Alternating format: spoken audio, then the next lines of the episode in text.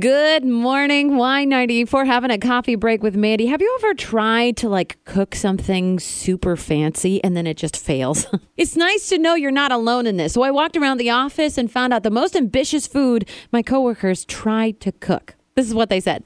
Every time I've ever tried to bake a cake, it's never come out. Like I don't know like what I do. So still searching for the perfect cake, I think.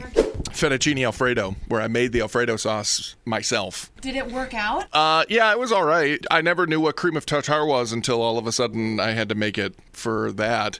I really shouldn't have done that, to be honest. It didn't impress the girl that I thought it was going to impress. Yeah. So have you cooked it ever since? Oh no, no way. It was way too intensive to make my own alfredo sauce. It was called an orchestra cake. What is an orchestra cake? I don't know, seven to nine different layers, only maybe a half inch thick, but it is very, very rich. Did it work out? No, nope, it did not. Jeez. Okay, so that was really Minnesota. Oh, geez. Oh, geez. Um, probably. So Selena Gomez made like biscuits made from flour or scratch, I guess. But it had like bacon, chives, and cheddar in it, and then you had to layer it and stuff. So I tried that. They turned out okay, but I needed help. So What did you need help with? it's hard. Have you like making stuff from scratch? That's hard. that's true.